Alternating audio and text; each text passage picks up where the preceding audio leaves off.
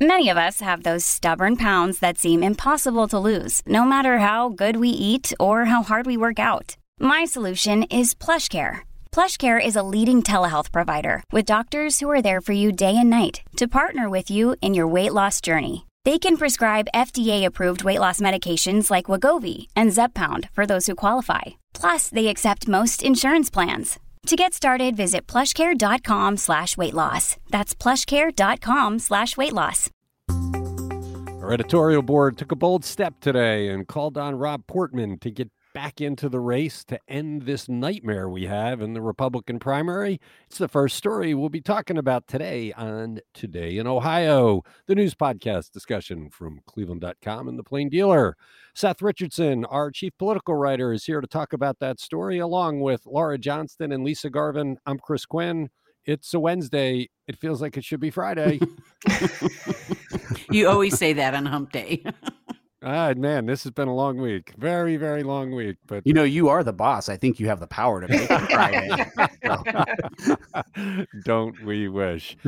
Let's begin. We published an editorial today imploring Rob Portman to reconsider his year-old decision not to seek re-election and to get into the race bringing sanity to a field filled with sycophants pledging their fealty to Donald Trump in spite of his efforts to crush our democracy. Seth Richardson if Portman were to enter the race now, I'm not going to conjecture on whether he will or he won't. He's a guy that does feel a sense of duty, but he's probably feeling really good about getting out of this mess. How do you think things would go for the rest of the primary if he got in? So you posed this question to me kind of late yesterday, giving me a heads up, and I, have been thinking about it. And it's it's and, and actually it's a pretty interesting kind of concept and hypothetical to think about. So I think the short answer is I I think he would probably win the nomination when you look at things. If he were to jump in right now, he has the organization, he's got the historical ties, he's got the donor base, and it's not just an Ohio donor base, it's a national donor base. Um, you know, Republicans really like Rob Portman, especially like, you know, the establishment Republicans and I think if you look at what the Republican primary has become, you know, Rob Portman is probably much more palatable to the, you know, moderate types than some of the candidates that are currently in. So um, I like, I guess let's game this out, right? So let's say Rob Portman were to tomorrow announce that he is getting into the race. I think pretty clearly you would have one or two, maybe three candidates probably drop out, right? Matt um, Dolan would probably Matt Dolan would probably be out. I would imagine that you know Bernie Moreno might drop out, and I could I could potentially see maybe Jane Timken dropping out if that was the case, just because they would share some of the um, the overlap of like the Ohio Republican Party faithful uh, jumping onto Portman. So that leaves, you know, a, a field of say maybe Rob Portman, Josh Mandel, Mike Gibbons, right? And JD Vance. And JD Vance. And J- I mean, it'd be and, Rob and, Portman and the lunatics. I mean, yeah, it's and, like there's no there's no comparison between those those candidates. Well, and and yeah, I mean, JD Vance kind of slipped my mind honestly, but honestly, he would probably drop. I, I, imagine that he would probably drop out as well, right? Because again, well, let, let, me but let me stop you because I I wonder. I mean, what the, look? Think about what Josh Mandel did for the first half of his campaign. It was like he was running against Mike DeWine. Every tweet he sent out was an attack on Mike DeWine. We kept saying, "Isn't he running for Senate? What's he attacking Mike DeWine for?" So I I think you might see the the Josh Mandels, the J.D. Vances, the Bernie Morenos trying to do what Jim Renacci is doing to DeWine. Let's go so far to the right and call Portman a non-true Trumper. The the question I have for you though is if Josh Mandel were to go all Trumpy on Portman, would that backfire with a lot of Ohioans who actually like Portman? He's always won by big margins. So is there a danger in doing to Portman what Renacci has been trying to do to Mike DeWine? Well, I just don't think it would work, really, all things considered, because one thing that Portman has been really good at over his career is constituent services and getting out into those areas of Ohio, right? And that is a big part of winning reelection. It's not, you know, yeah, you can you can talk about the Trump referendum and whatnot, but if you if your guy is in your community actually doing things and has tangible things to show, that is going to make you uh, like him more. And you know, on the like the, the other side of that is, you know, Portman can say, well, hey, I'm not the one who dropped out of a Senate race that, uh, you know, a Democrat won. It's, it, it's, it's a really easy argument for him to make. And so, So okay, so so they you disarm Josh Mandel, JD Vance, Bernie Moreno, Gibbons from being able to attack him is not Trumpy enough. What what about the idea Portman dropped out a year ago. He was in the hot seat. I mean, we, you know, we have we have been critical of things with him, but always respected that he's a reasonable guy who tries to do things across the aisle. Since he dropped out, he's done a whole bunch of good stuff. I mean, he's been very active. He he helped do the infrastructure bill. He's I mean, he's been very very public in the past year in a way that I would think would help him, right? Well, oddly enough, the infrastructure thing could potentially hurt in a Republican primary, and Trump being the factor there, right? Because he was very vocally against it because frankly because he couldn't get it done and you know uh, rob portman doing this bipartisan team up to pass this infrastructure infrastructure package and give biden quote unquote a win would you know I, I, there would be a sector of the republican party that would be pretty upset by that yeah I think that's pretty clear.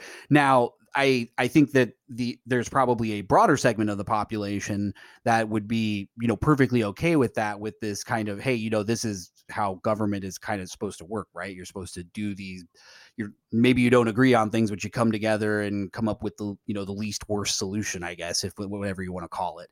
Um, the the other I think big factor on if he were to say jump in again is um, you know I have to imagine that he would just outraise everyone in the field basically because you have had some hesitancy from businesses like the business community over the past year to really sort of get back into donating to Republicans at a really high rate. You know, Portman would be a candidate that would completely assuage any of those thoughts. He would, would he would pull in money like no one there else. Be a sense of relief. I mean, we got a bunch of guys running who really want to take us into a fascist state. I mean, they're really they they don't believe in that the that there was an effort to overthrow our government. They're trotting out that the election was stolen. I mean, these guys are dangerous people who, if they got into government, could end what we know of democracy. And a lot of people fear that. You talk to people, the Republicans, they're desperately afraid one of these guys will be the candidate. So so wouldn't that fear of how just ridiculous these guys are drive people to Portman immediately? I, I what I'm going to be interested to see is we started this. We kicked this off by saying, please, please, please, Rob Portman, get back into the race. Whether there is a chorus now that starts saying, yeah, that's the ticket. That's the way to avoid the monstrous human beings that are out there campaigning now to get Donald Trump's approval. Well, and to bring it back full circle a bit of what you said about, you know, Josh Mandel and a lot of these candidates really kind of targeting DeWine in some of their, um, you know, campaigns, I think that that would probably be the greatest sense of relief for him because, you know, Rob Portman and Mike DeWine have a relationship and are pretty, you know, kind of you know comparable Republicans in a lot of ways.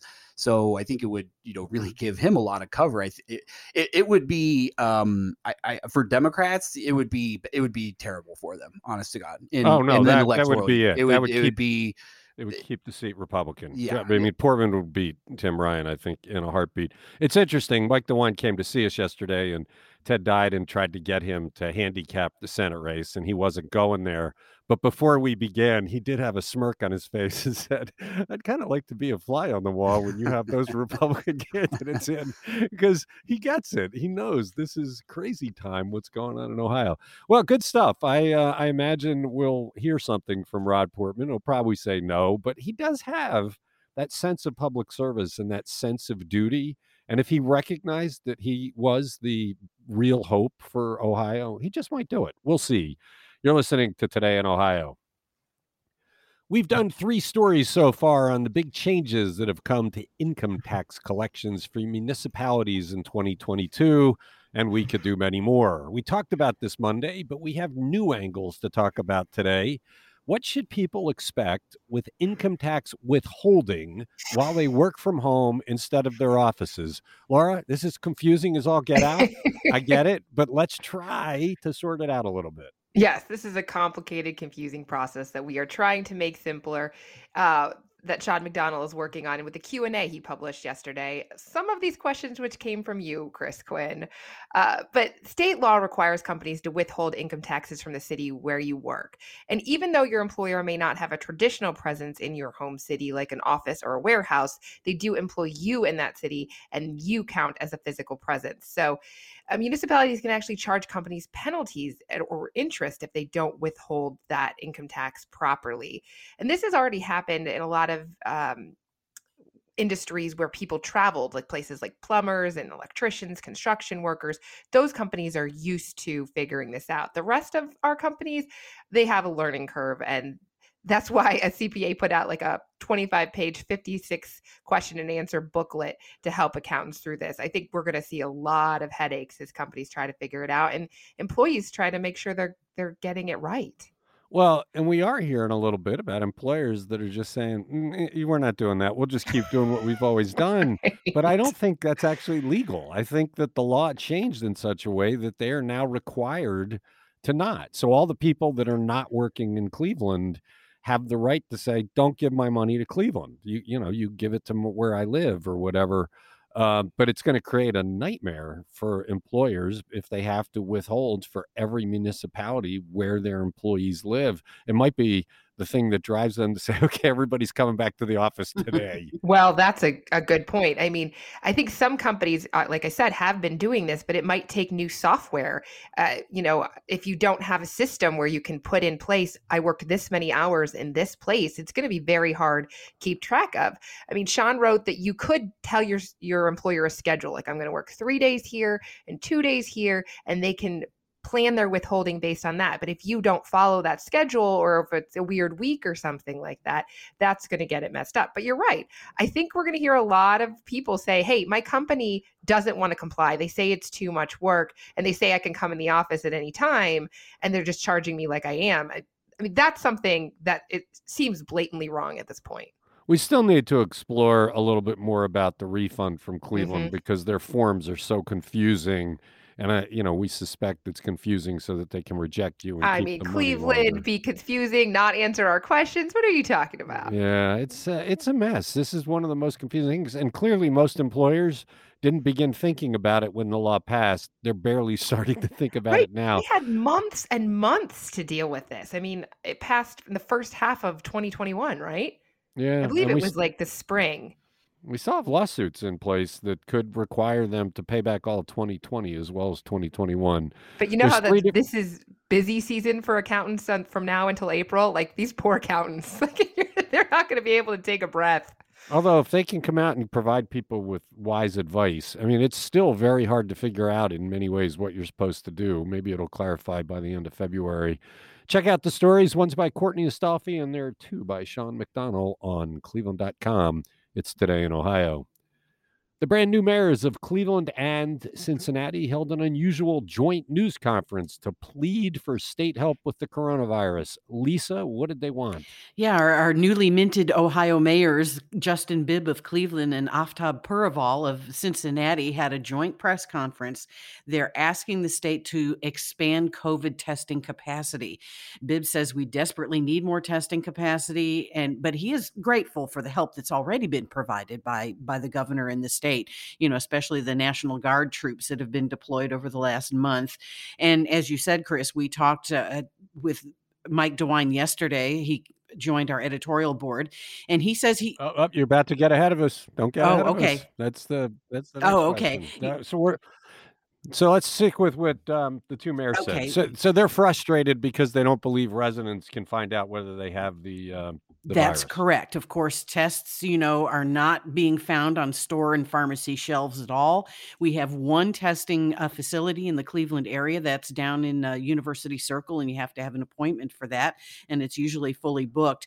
They also asked for more masks, uh, specifically N95 masks. So yeah, they are they're really wanting to wrap up, ramp up this testing capacity in the midst of this Omicron surge.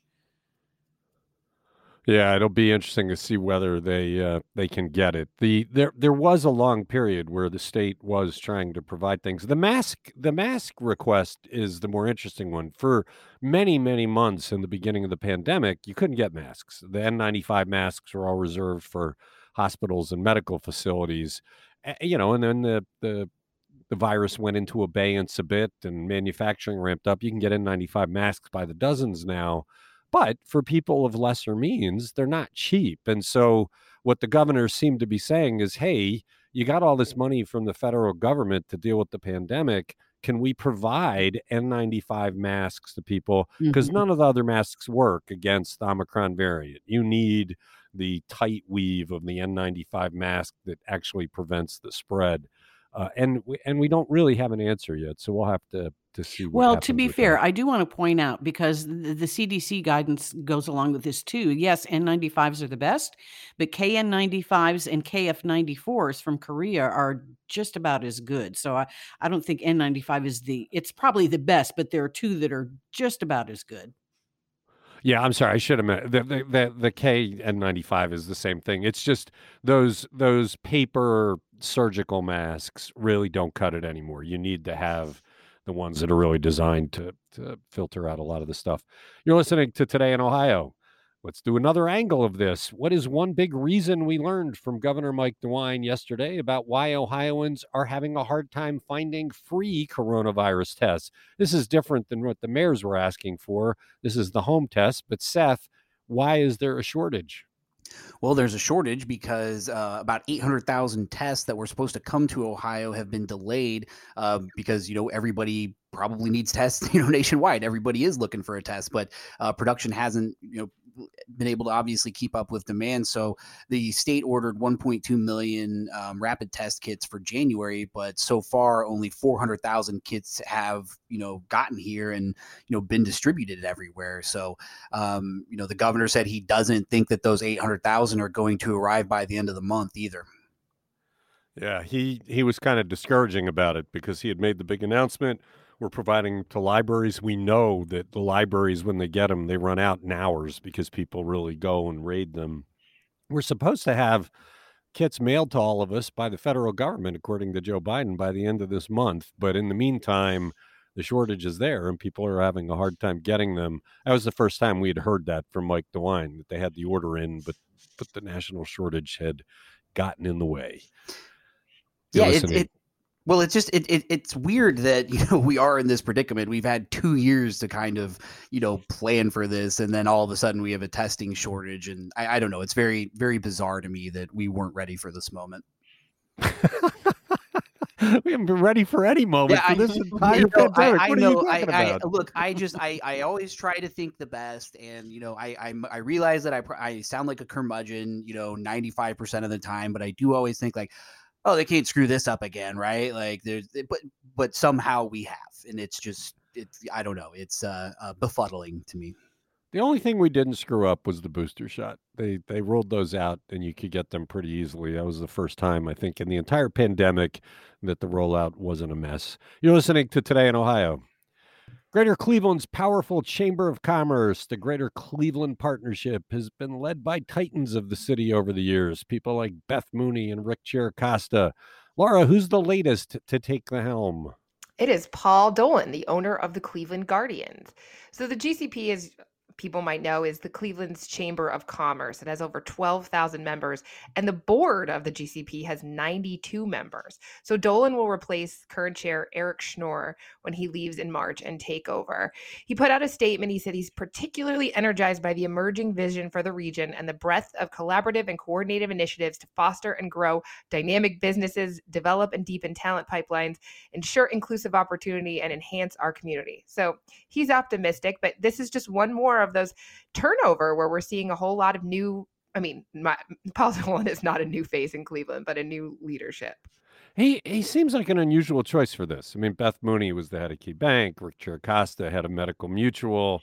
You know, the the people that run this are usually the CEOs of some some major companies. Paul Dolan is a very public figure in town, and he's been involved in no end of nonprofit work. I mean, he led the food bank and he's led the United Way. I mean, he's really been a public servant in many ways. Uh, but you know, Indians fans are still furious with him for changing the team's name. I, will be interested to see what his time is like there. There's a there's this sense of new leadership throughout Cleveland, right? We have a new mayor. Mm-hmm. We're going to have a new county executive. The GCP is led by Baiju Shah. He's new. Uh, there, there's a lot of movement. How does Paul Dolan's vision for the future fit into that? Uh, I, I think we'll find out hopefully in March. I mean, while he had some very optimistic things to say, I didn't see anything concrete in his comments. And I think that a lot of people could argue that we we are still doing a lot of work on inclusive opportunity and and talent pipelines and enhancing the community. I mean, it's not like it's not like the last couple of years have been easy and we're like, oh, Cleveland's this glowing star right now. I mean, there's a lot of issues in in town. Well, what I find heartening about this is because he did spend time dealing with the the food bank and because he has spent a lot of time at the United Way, he is as aware as aware as anybody about how devastating poverty has been. And there have been complaints over the years that the GCP doesn't think in the broad terms of lifting the entire community. So maybe Paul Dolan will bring that perspective. It'll be interesting to see how he how he does. You're listening to Today in Ohio. We talked months ago about a raging controversy in Hudson over the use of a writing exercise book that asks students to consider some risque and what many thought were inappropriate questions we're still seeing fallout. What's the latest consequence of the controversy, Lisa? Yeah, just for a little uh, background, this the curriculum, the course was called 642 Things to Write About, and they were writing prompts, some of them sexual in nature. And uh, the flat began because Hudson Mayor Craig Shubert he actually found out about this at, at a Republican fundraising event. Uh, he was talking to I think Senator Kristen Roegner and some others. And so he runs over to the school board meeting in progress, called on the school board to resign, and said what they were doing was pushing child porn. And so the curriculum, that particular curriculum, was pulled. This is part of what's called the College Credit Plus program, which is uh, administered by Hiram College. So Hiram College says, we're not going to offer the College Credit Plus program anymore in Hudson or New Philadelphia schools. It will continue until the end of the school year, and then it will be then it will not be renewed. And they say apparently this is the result of an audit of distance and recruiting at all partner districts. I, I guess they don't want to have these courses too close to each other. I, I didn't really understand, but um, anyway, and and Hudson uh, Community uh, Communications Manager Jennifer Reese wanted to be clear that uh, Hudson had no input on Hiram's decision, and students can still take these courses on the Hiram campus if they want to. But so yeah, I mean, I, it, it, it was a hot potato. So, I mean, they were going to drop it. Somebody was going to drop it. So Hiram College says, we don't need the headache, would be my guess. Yeah, I, I mean, I'm not buying that they did a study and it had to do a location. This was a huge controversy. And look, this was a foreseeable controversy. What, why use that book? There's so many other prompts you could use to get people to write provocative topics without doing something that you know is going to offend some portion of the population. So I'm not surprised it's controversial. It was over the top. The mayor of Hudson telling the school board members they were guilty of child pornography was so absurd that eh, you know I, eh, there was an attempt to recall him for a while, but I guess I guess they they might come to a natural end to his term at the end of this year. But Hiram, you could tell they were like, man, we've been in the middle of a bad controversy. They probably had some bad judgment, so just get out. Mm-hmm. It, it's too bad because it's probably nice for high school kids that want to to be able to have college level courses and it's harder to do on the campus than it is at the high school. You're listening to today in ohio. How might ohio health officials get a better read on actual coronavirus illnesses in hospitals than the way they count them now? Seth the counts now include people who are symptomatic and asymptomatic and some people think we should be focused on those who are symptomatic yeah, and you know, the governor said yesterday that the state is considering breaking down hospital data based on people who come in because they, you know, think they they are hospitalized for COVID and people who are you know hospitalized for another reason and test positive for covid. And you know it's kind of one of those things so so new york started doing this but it, it's sort of one of those things where you hear it and you're like oh yeah that makes sense. Like why, why haven't we been doing that? Because it would give us you know maybe a better read on the situation such as um you know, giving a, a better outlay of asymptomatic spread and how contagious this thing actually is. So, um, you know, I, I, wouldn't be surprised if the state did go to that sort of reporting measure. The the governor said he, you know, talked with some of the hospitals about it. Well, we're always one of the latter ones to do this kind of thing. Other states come up with these ideas well ahead of us, and it would be nice to be in a leadership position in trying to provide this data. It would be helpful to know, though, how many people are sick with coronavirus versus not sick for two reasons. One, it gives you a better idea of the damage it's doing, but two, it also publicizes how easily you can spread this without even knowing you have it. Yeah, and that's the thing that I think has been hard for a lot of people to understand is, you know, yeah, okay, you're vaccinated. You can, you know, you obviously can still get it if you're vaccinated, but it's going to be mild or asymptomatic for the most part, you know, generally speaking. And I, I think it's sort of hard for people to wrap their head around, well, you know i'm vaccinated and uh, you know i don't ha- like i obviously don't have it i've never had any symptoms or anything like that and I, I do think that breaking out those numbers would kind of you know sort of give an example of it because right now it's sort of guesswork as to who's asymptomatic and who's not it's all just based on who tests and asymptomatic people generally don't test. Yeah yeah i hope, hope they do it more data is better. You're listening to today in ohio the biggest story of the week is broken by Andrew Tobias about the huge microchip factory coming to the state down near Columbus.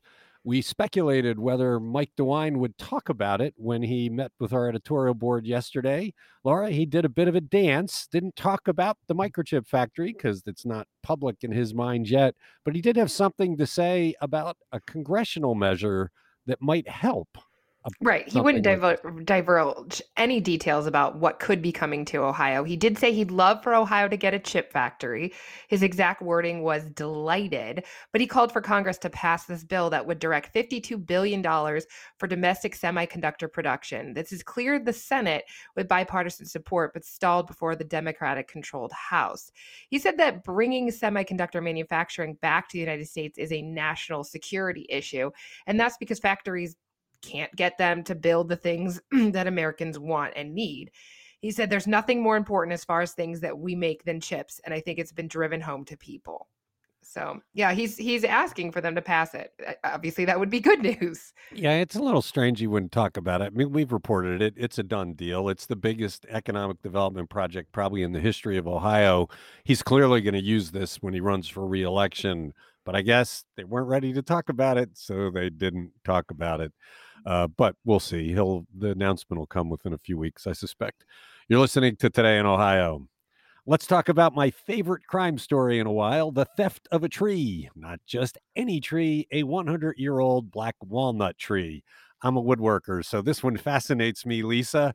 How did it get stolen and what was it worth? Yeah, I was actually going to bring up your woodworking expertise when I when I talked about it. But yeah, this was a tree that was uh, at least 100 years old. It was 207 inches around and uh, you know, and 5.5 feet wide. It's probably among the top five biggest black walnut trees in Ohio, and it got chopped down. And two people have been charged with theft, and because they figured the tree is worth about twenty-eight thousand um, dollars. The those charged are Todd Jones from Bay Village and his sister Laurel Hoffman of Elyria. Their family owns some land right near that tree, and they claim that their father always said that the tree was his and and you know they they felt it was on their property and they could cut it down but metro parks they're adjacent their property is adjacent to the metro parks millstream run uh, park. And uh, they thought it was on their land, but Metro Park said they did a survey and said this tree was at least seven feet outside their property line, and uh, it, it, was on a piece of property that that Metro Parks had bought from a neighbor, and so Jones and Hoffman are saying they shouldn't be charged with theft. The tree was theirs. What they you know to do with what they why they'd want to cut down a 100 year old black walnut tree is anyone's guess but they did sell it to fisher logging of geauga county for $2000 fisher logging turned around and sold you know logs from that tree for $10000 so yeah obviously black walnut is very much in demand for uh, woodworkers and, and wood projects. So yeah this will be interesting and and mr jones says that he feels like this is a strong arm tactic by metro parks to force them to sell their land to Metro Parks. So he's considering suing and he's trying to get a lawyer to represent him in this theft case. But yeah, I mean, why would you cut down a, a hundred year old tree that your father loved if it wasn't for the money? Well, and the the thing about an old growth walnut tree that makes it so valuable is when walnut grows, the heartwood, the newest wood, does not have that dark brown color. It's very blonde. And as the the tree ages, the, uh, the that blonde wood as it moves out from the center eventually develops that color. So a hundred year old tree would have a whole lot of board feet of really valuable traditional dark colored walnut that people love to work. So it's sad. I, I, what threw me about this story is I had no idea that the metro parks had a tree census and they know where all their mm-hmm. valuable mm-hmm. trees are. What an interesting job that would be. Uh, check out the story on cleveland.com. You're listening to Today in Ohio, and that is it for a Wednesday discussion. Thank you, Seth, for bringing your expertise about Rob Portman and other matters. Thank you, Laura. Thank you, Lisa. Thanks to everybody who listens.